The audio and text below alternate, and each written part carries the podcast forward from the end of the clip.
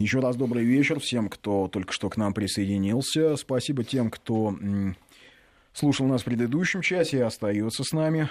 А, мы сегодня в «Медвежьем углу» говорим о Дне народного единства. Здесь Андрей Медведев, Сергей Корнеевский. И, как я и обещал, в гостях у нас историк Александр Пыжиков. Александр, приветствую. Добрый, добрый вечер чудом добрался Александр, потому что... Повезло, да? Повезло, да. Хоть в чем-то, да. Мы везучие, конечно, сегодня. Да.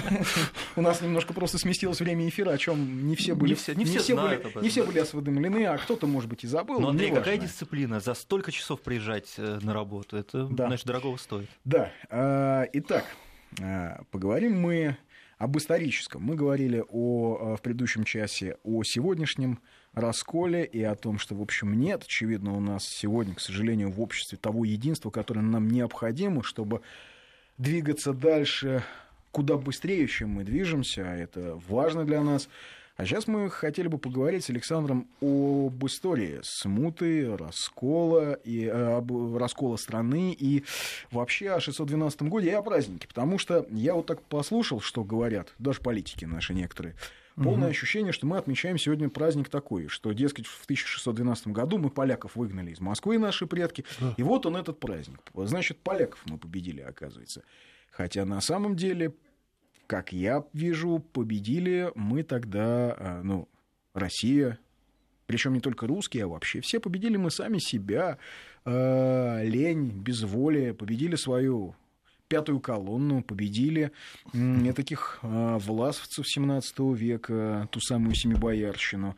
А, то есть это на самом деле праздник не столько народного единства, хотя и народного единства это праздник народной воли, это праздник народного наднационального неравнодушия, это праздник победы а, духа над обстоятельствами, по большому счету. Прав ли я, Александр, в своих да, ощущениях? Да, да, вот Или слушаю, ловлю себя на мысли. Меня? Ловлю себя на мысли, что прав, и продолжить действительно вот импульс, вот этот импульс освобождения, э, он шел именно из народных слоев, а не откуда-либо еще. Вот То это есть это была верно, революция, абсолютно. как бы революция снизу, снизу точнее, абсолютно освободительное верно. движение снизу. Да, только это не значит, что никаких действий не было сверху. Там определенные действия были, вот мы как раз о них и поговорим, это очень интересно. Сейчас я только поправлю Александру микрофон. А, да. Александр, может продолжать? Да, ага, спасибо, да. Вот, поэтому э, разрешение вот этой вот такой вот сложной ситуации, такой вот, в которую попала вся наша страна, э, вот, оно происходило, вот это разрешение протекало в двух плоскостях. Я почему и спрашиваю, извини, перебью. Это решить. Да, почему перебью? Мне кажется, просто люди не очень правильно понимают суть праздника, что праздник это на самом деле великий абсолютно великий, абсолютно великий. Просто я всегда его говорю таким современным языком, недооценен он, да. Недооценен, Во всех да. смыслах недооценен абсолютно. Хотя здесь э, есть много о чем поговорить и много что проиллюстрировать, даже то, что касается сегодняшнего дня. Это абсолютно так. А ну-ка. А, вот, э, ну, вот я, во-первых, что делаю всегда, когда вот занимаюсь смутой, я для себя уже вот э, выработал такой, значит, взгляд на смуту, я всегда определяю, так сказать, инструментарий вот этой вот, э, вот этой вот смуты, которая окунулась вся страна погрузилась туда. Конечно, во-первых, э, это известно еще с дореволюционных, э, с дореволюционной историографии, это понятие вот этой вот польской интервенции, польско-шведской там, да. Но вот я бы акцент здесь на польскую сделал. Вот мне кажется, Шведские, тоже... все-таки приглашенные. А, приглашенные, и все-таки это было локально на севере на северо-западе, точнее, вот, вот в этих районах, они в центр страны э, как бы не проникали. Проходили просто отряды, которые были призваны для того, чтобы вместе, значит, противостоять там полякам. Это несколько другая история. Но вот я акцент бы сделал на польской, вот этой интервенции. Вот мне кажется, это очень упрощенный взгляд. Во-первых, я удивлен, почему многие как бы не останавливаются на этом моменте. Как она, ну, она не польская, она интернациональная была, если можно сказать. Вы посмотрите, что случилось в 1912 году. То есть кто подошел к Москве? Да, конечно, конечно, руководители, военачальники были пол, польские, Хаткевич, там, Жалкевский, которых мы все знаем. Там, ну, конница, э, ударная да, сила, в общем, но польская там, была. Там было венгры, там были и прибалты, там были и немцы наемники. То есть это э, целый такой вот интернациональный там воинство. Там были и казаки. Там. Вот, там были, конечно, и казаки, да. Которые потому воевали что то, что против. мы сейчас называем Украина, оно входило вот в Речь Посполитов, ну, если быть формальным и точным там тогда. То есть я к чему это все веду? Это такая некая интернациональная сила противостояла. Это такая НАТО. Да, это не просто какие-то поляки вот зашли, значит, э, решать какие-то свои там претензии, значит, там, да, что-то там выдвигать. Это абсолютно точно вот интернациональные силы, которые стягивались сюда. Они же не просто так собрались. Это целенаправленная была политика. И вот именно все вот это вот воинство э, под командованием вот этих вот польско-литовских гетманов, да, вот это я почему их назвал Хаткевич и Жалкевский, ведь что стоит за этими фамилиями? На самом деле эти фамилии действовали на тот момент магически в военных кругах.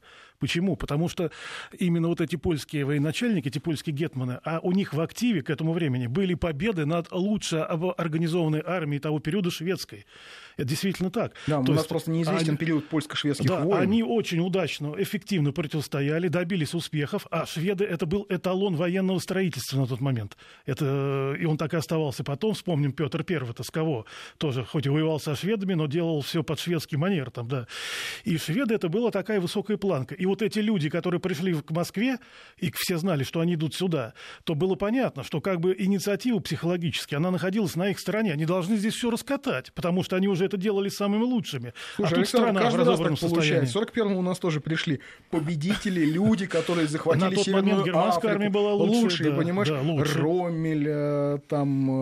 Э, ну, нет, да, Роммель да, нет, эти, а, да. но фон Бок и так далее. То есть это была лучшая И тоже интернациональная, там тоже, вся Европа кстати, работала на немецкую мощь, а не только там чисто Германия. Вот это да. просто такой урок, начиная с 17 века. Нечего, нечего сюда суваться. Смотри, интересная штука. Ведь а, смута как таковая началась. Смутное время а, с кризиса элиты. Да, да. Вот Об этом мало главное. кто задумывается. Почему-то считают, что смута вот она сама по себе. Нет, нет, вот... И даже э, не со смерти Годунова, а именно... Да нет, с... конечно, нет, нет, это не смерть Годунова. Вот первый компонент э, смуты – это вот такая интернациональная интервенция, где каждый преследовал там свои исключительно вот эти хищнические, прагматические цели.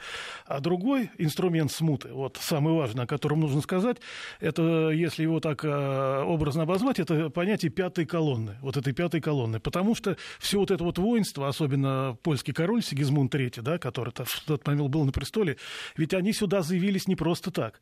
Они шли как бы не вслепую, не в темную, не на авось, как бы по-нашему говоря. Они шли сюда и вообще затеивали всю вот эту вот историю, в которую наша страна, к сожалению, погрузилась, четко понимая, что у них есть поддержка внутри. И вот эта вот поддержка, координация этих сил, она и внушала Сигизмунду Третьему оптимизм, что надо начинать, надо действовать, поскольку, значит, все составляющие успеха, на его взгляд, были налицо. То есть, насколько я помню, там же вообще часть элиты, э, это те, кто, собственно, были вокруг Семи Боярщины, это те, кто... Это окружение ближайшее Василия Шуйского. Ну, сам Василий Шуйский, понятно, он ездил к Сигизмунду, присягал ему, э, по-моему, даже туфлю целовал, если я не ошибаюсь, на глазах у, плен, у пленного Шейна. По-моему, даже такой был эпизод, вот, которого пленили в Смоленске, Шейна, воеводу Шейна. А, но та самая элита, которая вот окружала Шуйского и других э, участников Семи Боярщины. Это же была элита, который, э, на которую поляки должны были опираться при оккупации страны. Это Абсолютно. Я будущая вот оккупационная администрация. Конечно. И, э, во-первых, что значит вот эта вот элита, да, вот эта та, на тот момент боярская элита? Вот, к сожалению, в историографии даже вот наших маститых историков дореволюционных это очень нечетко выражено.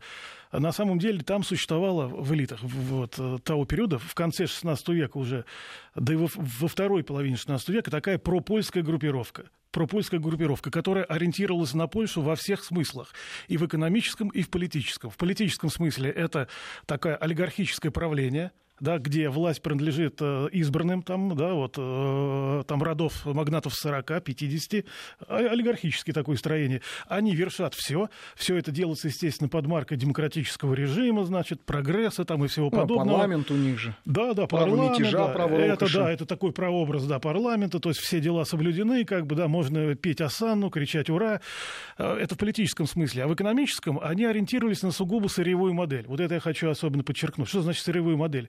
Ведь на тот момент Речь Посполитая, она на международном рынке, мировом, который сложился к тому времени, занимала очень четкую нишу. Это поставщик зерна, сельхозпродукции. Причем это зерно росло там, где сейчас Украина. Это Южная Русь. Да, Украина, да. Это южно-русское зерно. Вот все эти магнаты, они специализировались в экономическом плане, все их состояние, да, их э, имущественное состояние зависело от поставок э, сельхозпродукции в Европу на мировой рынок в тот момент, а обратно шли экспортные потоки промышленных товаров, там, предметов роскоши. То есть вот это что было. И, собственно говоря, из-за чего они все лезли сюда? Они всегда смотрели на восток и облизывались, условно говоря, территория, которая превышает Речь Посполиту там в 5-7 раз, там, понимаете? Это насколько же можно лучше капитализироваться, насколько мы увеличим свою ресурсность тогда. И поэтому всех их манило сюда как магнитом. Всех их сюда перло, потому что это для них было жизненно важно для расширения той модели, которую они делали. Такая добыча, кусок такой. Конечно, да, да, а для российской, русской, московской компрадорской элиты в чем была? А потому что вот эта московская компрадорская элита, она абсолютно спала и видела, как вписаться в эти политические и экономические реалии. Вот что было для нее. Она, Польша, это был такой прообраз, витрина Запада на тот момент. Что-то мне это все напоминает. Да, да, мне очень нравится. Нет, ну тогда это был абсолютно, это абсолютно mm. факт, который, ну, он неоспорим, что вот эти люди смотрели и думали, ну когда же, когда же? Причем они очень были Сначала близки. они думали, когда же помрет Иван Грозный, да, который всю эту к цели. боярскую вольницу вот, приструнил. Вот э, в этой студии у вас уже были разговоры об Иване Грозном, очень интересные, да, с Евгением Юрьевичем Спицыным, там, да, да, я слушал, да, очень содержательно, масса можно было интересного узнать. Я просто хотел к тому разговору добавить, это касается нашего, что на самом деле почему Иван Грозный так ненавидим этой публикой был. Они же из него слепили вот этого Ивана Грозного, образ какого-то садиста, маньяка, там, да, дегенерата, там, как и как угодно. Смуту. Да, да. А почему? Ну, потому что, понимаете, ведь все-таки Иван Грозный, это Иван Васильевич Грозный, это был тот человек, э, на которого они рассчитывали в том, что он продавит эту модель и политическую, и экономическую. Что он это сделает? Почему они так были в нем уверены? А я напомню фамилию Ивана Грозного по матери. Это Глинский. А Глинский – это знаменитая семья Елена Глинская, Михаил Глинский, его брат, это международный авантюрист знаменитый. Ну, в общем, все понятно, кто это такие люди. Род, да? да, абсолютно. Ну, он входил. Это литовское, он литовский, это да. литовская. Он входил вот в эти вот э, главную вот эту вот прослойку магнатов, э, которые в Речи Посполитой фактически держала власть в своих руках. И вот, это и, русская шляхта Речи Посполитой. Да, вот. И вот э, сын Глинской, он должен был завершить это прекрасное дело, в чем они никто не сомневались. Вместо этого он начал Вместо развивать промышленность, создавать русскую армию, Нет, русскую артиллерию. Он слетел укреплять... с резьбы, в их, с их точки зрения, ну. с их точки зрения, да. Все, с чуваком что-то случилось там и понеслось. Значит, он э, фактически объявил им тотальную войну. Вот не э, народом России, как нам говорят, а им объявил тотальную войну. и политические Абсолютно. Верхушки. И, значит, все они полетели, значит, во все стороны. И Поэтому это, это был уже какой-то предатель для них. Это не просто какой-то вот нехороший дядя там откуда пришел. Это предатель. Мы тебя считали за своего, а ты, да, что ты сделал? Никогда мы тебя не простим. Останешься ты маньяком и садистом. Братьями, да. Маньяком и садистом ты будешь всегда в истории, я имею в виду. И сын твой будет, Федор Иванович, шизофреником там. Потому что тоже ведь нам как доносит, что он неполноценный какой-то. Вот что из себя представлял эта пятая колонна, если возвращаться к этому.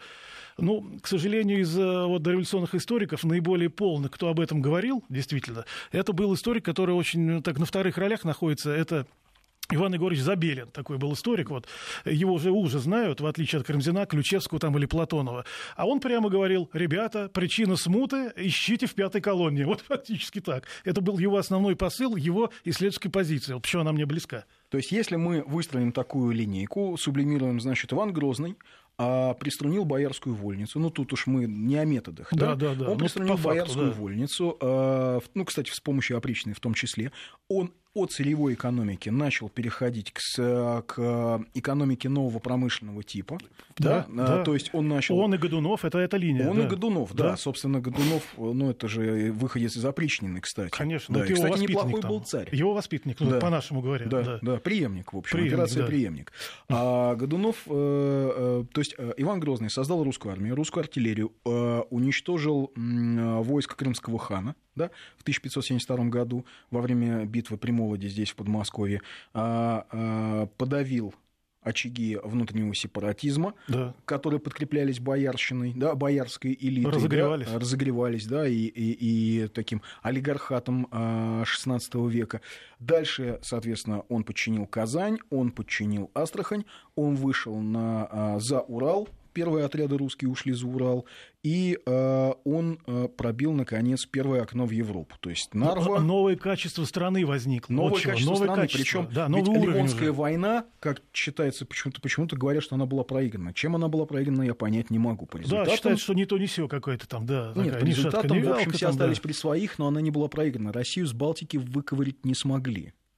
То есть, да, приобретение... Эта а, война очень непопулярна была в рядах пятой колонны. Очень непопулярна. Вот это им очень не нравилось. Кстати, и... на этой войне погиб э, Малют Скуратов, всеми проклинаемый. Да, да, при взятии крепости, там, да, да. на стене крепостной фактически. Первым залез на крепостную да. стену и, между и прочим, когда эта война началась, то Ивана Грозного очень сильно пытались отговорить. А потом, когда в 1560 году-то умерла, значит, э, вот его жена первая, Анастасия Романовых, то какие усилия прикладывались для того, чтобы он, э, значит, женился на сестре польского короля. Mm-hmm. И тем самым, естественно, все могло пойти в другое русло. Ну, вы понимаете уже, да? да Русь Литовскую, Технология Русь понятна, да. да. То есть это было. Он от, на отрез отверг подобное предложение и женился на выход, выходце э, в, в, женщины из Кавказа, Марии Темрюковне. Это, это повергло в шок. Те поняли все. Значит, этого уже не развернуть на наши рельсы. И вот теперь уже все пошло не так, как им хотелось. И, собственно Потому говоря... что он строил наднациональную империю. Конечно и их оттеснил, э, он совершенно строил другую модель государства, вот, не ту, которую продвигали, которую копировали из Речи Посполитой. Потом да? умер, умер Федор.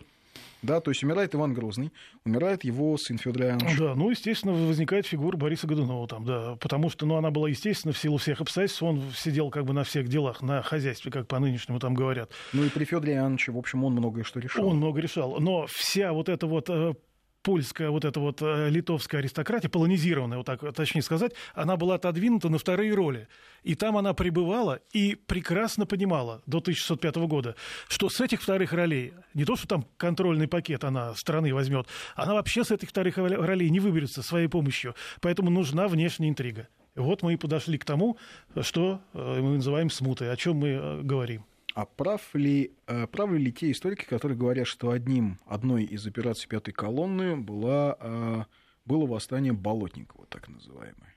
Очень да. уж таинственная фигура Болотников. Да, а да. В годы СССР у нас всех называли, в общем, э, предводителей крестьянских восстаний, что, дескать, выходцы из народа, простые люди. Но Не, Болотников точно интересный Какой человек. там выход из народа? Нет просто действительно... Это же 1606 год. Э, нет, э, это сразу 607. после... Да, да, это после уже, когда Лжедмитрием, значит, э, все, он закончил свой жизненный путь, значит, так как, собственно, и должен был закончить здесь, вот, то возникла эта фигура Болотникова какая? Потому что стала разогреваться сразу тема, теми же, кто был рядом с Лжедмитрием Первым, опять тема, что он спасся, то есть это новый такой виток, то та же самая технология, он спасся, и вот, значит, его боевой генерал в лице Болотникова собрал эти войска и снова, значит, повторил повторил тот же маршрут Лжедмитрия I на Москву идти, когда царем уже стал Василий Шуйский, как мы знаем. Вот. Это все упаковали под названием вот «Крестьянская война» особенно в советский период, это все вот э, школа Покровского, она особенно это раздула, что наконец-то вот народ там пошел куда-то воевать. Да, книжку там, в детстве да. читал Иван Болотников. Да, что это вот крестьяне какие-то за справедливость пошли биться. Ну, во-первых, абсолютно это не так. Э, там э, очень силен был, конечно, элемент казачества в Болотниках. Вот почему. Потому что на тот момент, когда все это воинство собралось, их там 15-20 тысяч человек собралось там, и они двинулись э, вот по этому маршруту, юго-западному, значит, сюда, в центральную часть России, к Москве, то там было мало поляков на первый момент, потому что в этот момент э, случилась очередная фаза обострения Сигизмунда III с этими магнатами. Чего-то они там, значит, не поделили, значит, между ними заискрило, значит, они все схватились там за оружие и, значит, снарядили все войска и начали выяснять отношения друг против друга, и на какое-то время им было не до Болотников. Они потом уже это сам подключились.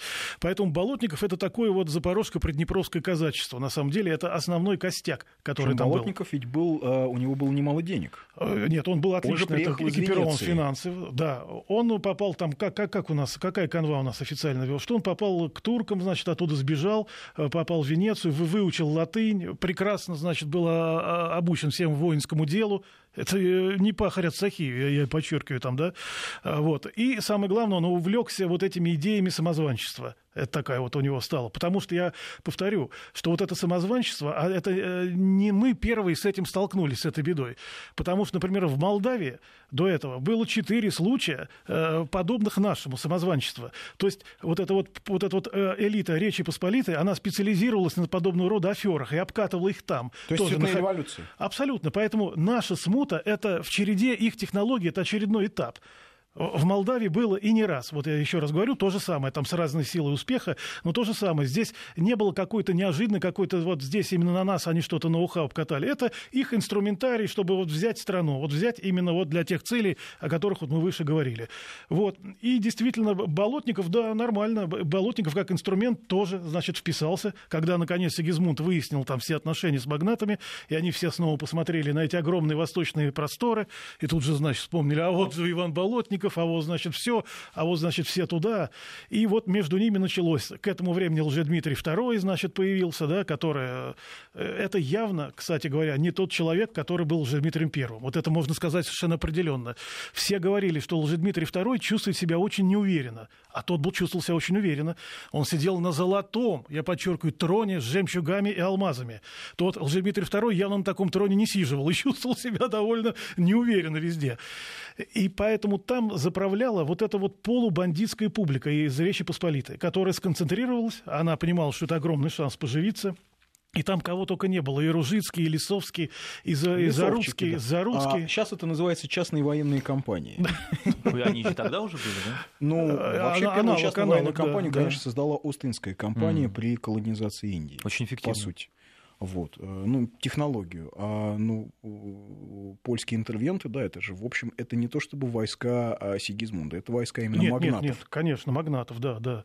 Сигизмунд был как бы одним из, маг, из магнатов, потому что э, король это не в плане того, что он решал все в Польше, я просто напомню слушателям, он как бы там не, не та монархия, как вот думают, что король это государство, это я, как Людовик XIV говорил. В Польше нет, потому что любой магнат мог наложить вето а, на решение Сейма, а все основные решения принимались только решениями Сейма. Король не мог единоличной властью там, э, ну, принять какой-то закон там, да, то есть это надо было согласие вот этих всех вот этой олигархии. И уже в XVIII веке а вся эта вольница до того дошла, что польский король был вынужден обратиться к русскому императору. Да, она сгнила на корню, ввести, Речь Посполита, а, сгнила на корню. Ввести войска, ввести войска в Польшу, чтобы подавить восстание так называемых барских конфедератов. И эти барские конфедераты говорили, просто они в городе Баре собрались, и они говорили, что такое эти русские? Ни один приличный человек, там кто-то из их лидеров говорил, что приличный человек даже руки не будет марать об этих собак, они нас увидят и разбегутся. Суворов э, барских конфедератов разбил с потерями, если не ошибаюсь, два человека или три, как-то вот так это было. Э, но то есть вот, вот настолько сгнила монархия именно да, она из, на корню сгнила из, уже, все насыпалось. Вот этого чувства веке, вольницы. Да? При том, что они все были патриотами, как ни странно. Ну а как же без этого? И вот там-то пятой колонны у них, в общем, особо не было. Сейчас мы прервемся на рекламу и новости, и скоро в эту студию вернемся. С Андреем Медведевым. Продолжаем наш разговор с историком Александром Пыжиковым. Говорим, собственно, о смутном времени и о Дне народного единства. Итак, э, вот в начале 17 века в России складывается следующая ситуация, что у власти оказываются люди, э, вот они сместили Годунова, фактически убили. Есть ведь версия, что Годунов был отравлен. Ну да, если назвать вещи своими именами, да. Да. Э, она ничем не подтверждается, но уж очень он да. таинственно умер. Хотя вовремя. Вовремя и таинственно.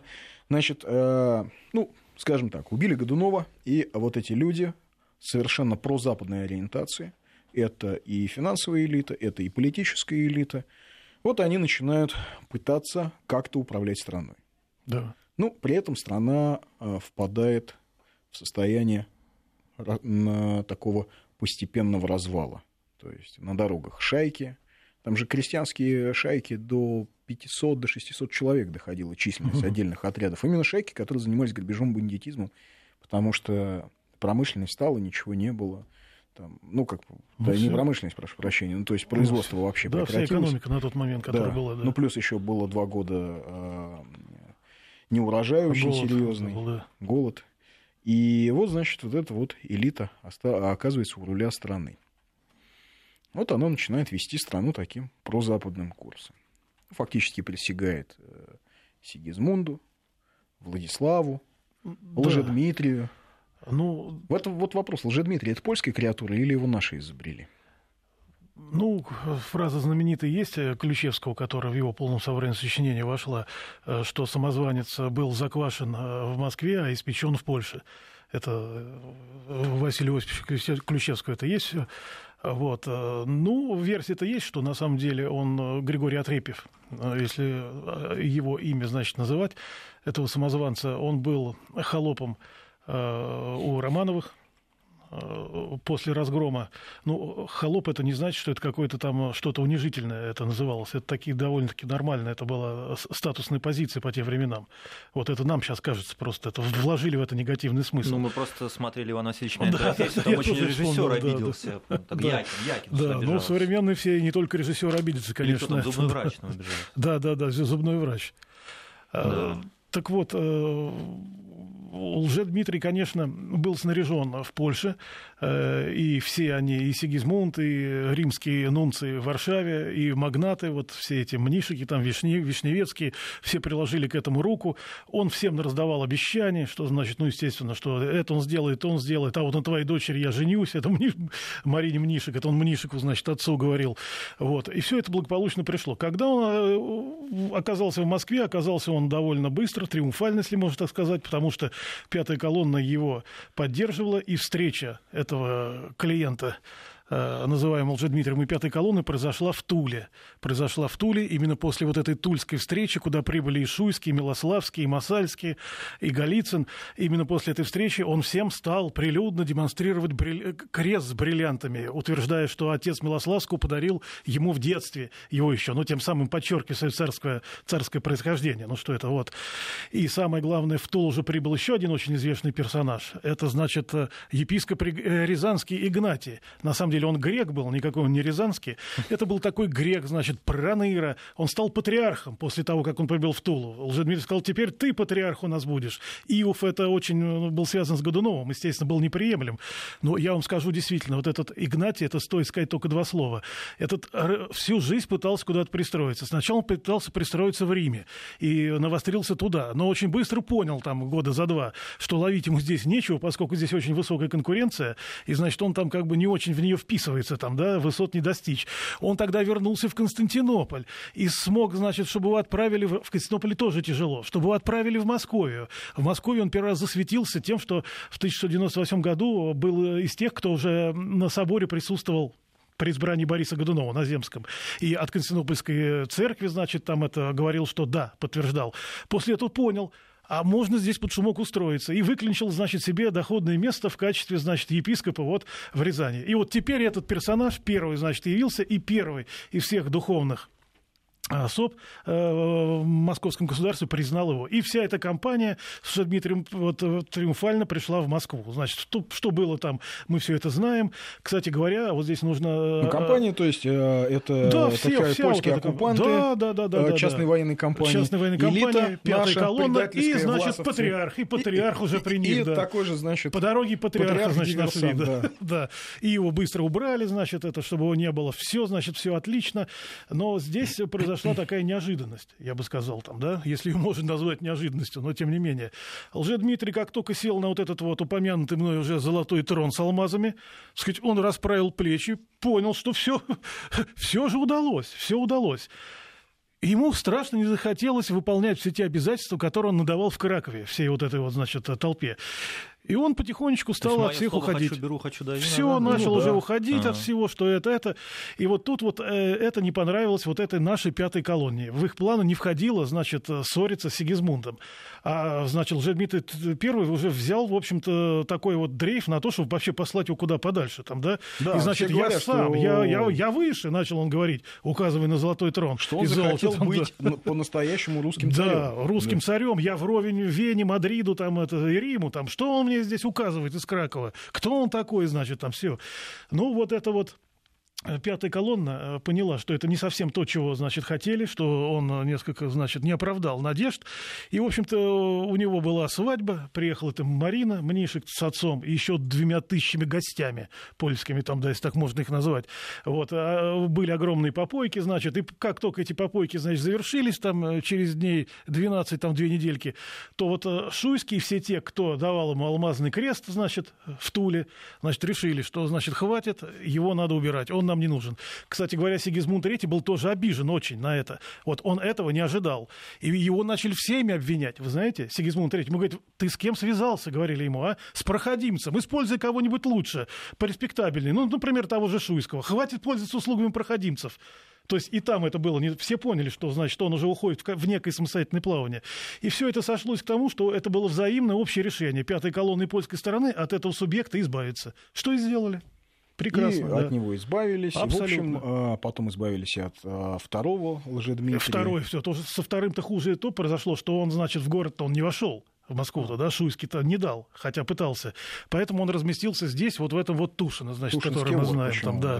Да, а, самые большие раскопки там были проведены в середине 19 века в связи с Рижской дорогой, когда ее делали. И вот тогда там нашли вообще тысячи всяких, значит, артефактов, предметов.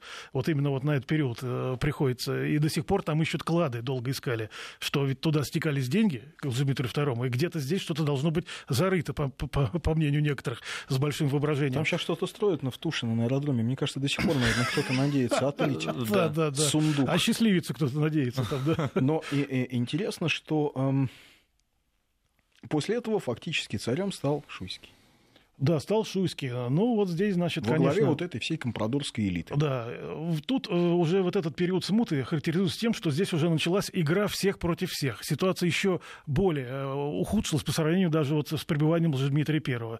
Здесь уже Сигизмунд понял, что Лжедмитрий II больше я не буду связываться с, ни с какими проходимцами. Я не хочу всеми выслушивать опять вот эти вот речи, да, что я там делаю ставку на темных личностей подозрительных.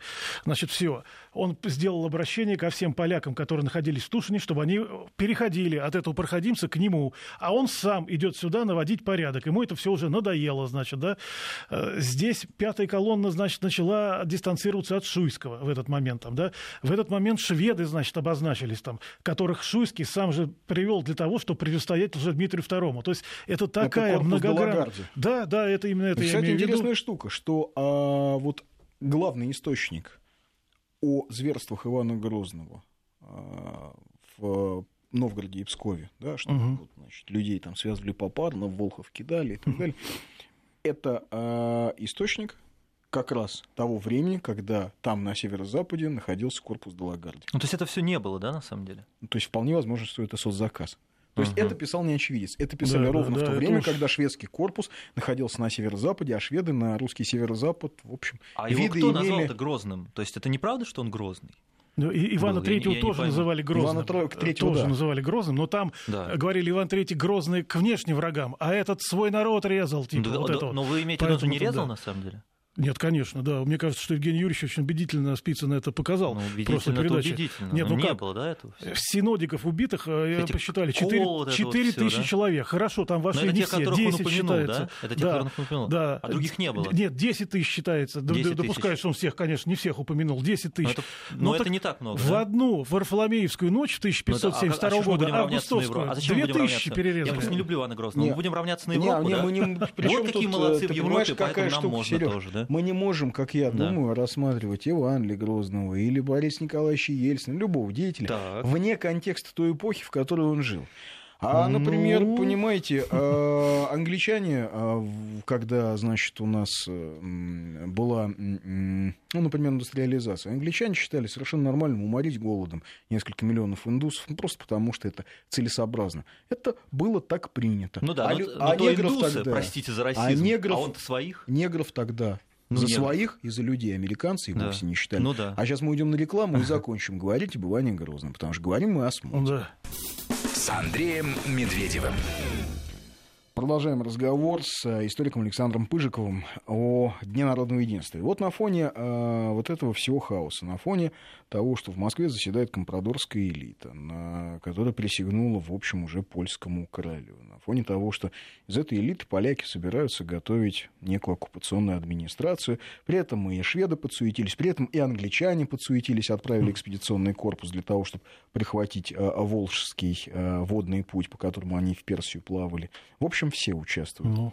И вот на фоне этого вдруг происходит то самое народное единство, собирается ополчение. А люди идут выгонять интервентов, а самое главное, компрадорскую элиту из Москвы. Вопрос, зачем? С чего вдруг? Почему такие разные люди? Русские, мордва, татары, которых не так давно, в общем, скажем так, присоединили. Почему люди пошли, что они пошли защищать, какую идею? Что такое им предложило тогда московское государство, Россия? Да, вот это правильно, что на самом деле тот вот импульс, который пошел снизу, этот импульс можно абсолютно точно характеризовать как такой многонациональный. Вот это абсолютно точно. Здесь принимали участие все города, там не только речь о Москве, о Нижнем Новгороде, Ярославле, это и Казань, и масса других более мелких городов, это мы крупные там называем. Конечно, какие-то очаги сопротивления уже возникли при Лжедмитрии II. Это сейчас установлено уже историками абсолютно, но они носили такой локальный характер и, ну, естественно, не общероссийский масштаб. То есть это люди, которые защищали свой уезд там. И вот некие такие эмбрионы того, что потом мы назовем ополчением, вот они уже, в принципе, возникали э, до 1611 года. Но вот когда ситуация уже переломилась, и Москва полностью полностью оказалась э, во власти ну, польского гарнизона, который, собственно говоря, в нем остановился, и начал э, первое, пришел сюда, он освободить страну и начал с установления комендантского часа, это первое решение было. А второе, это начали печатать деньги, и напечатать деньги с изображением Владислава Сигизмундовича. То есть все было понятно. Значит, э, что все остальные для этих людей, которые окопались в Кремле, в Москве, это просто э, рабы, скот, который они будут использовать. Это э, люди, которые могли потерять свою родину. Вот это поняли абсолютно все. Там, где они жили, с той землю, с которой, откуда они выросли, выросли их предки. И все это делает вот эта вот публика, которая завела сюда вот эти вот э, интернациональные, минуемый польский э, гарнизон, войска.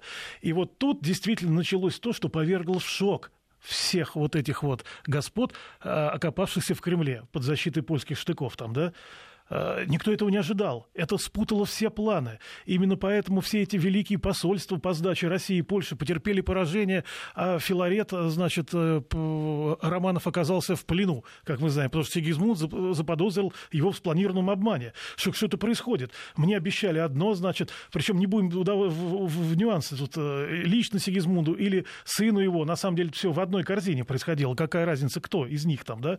Вот, это нюансы. Но, тем не менее, что вы нам предложили этот вариант, а предложение-то шло от... Э, они просто конкретный вариант, как это сотрудничество материализовать, в каких конкретных формах.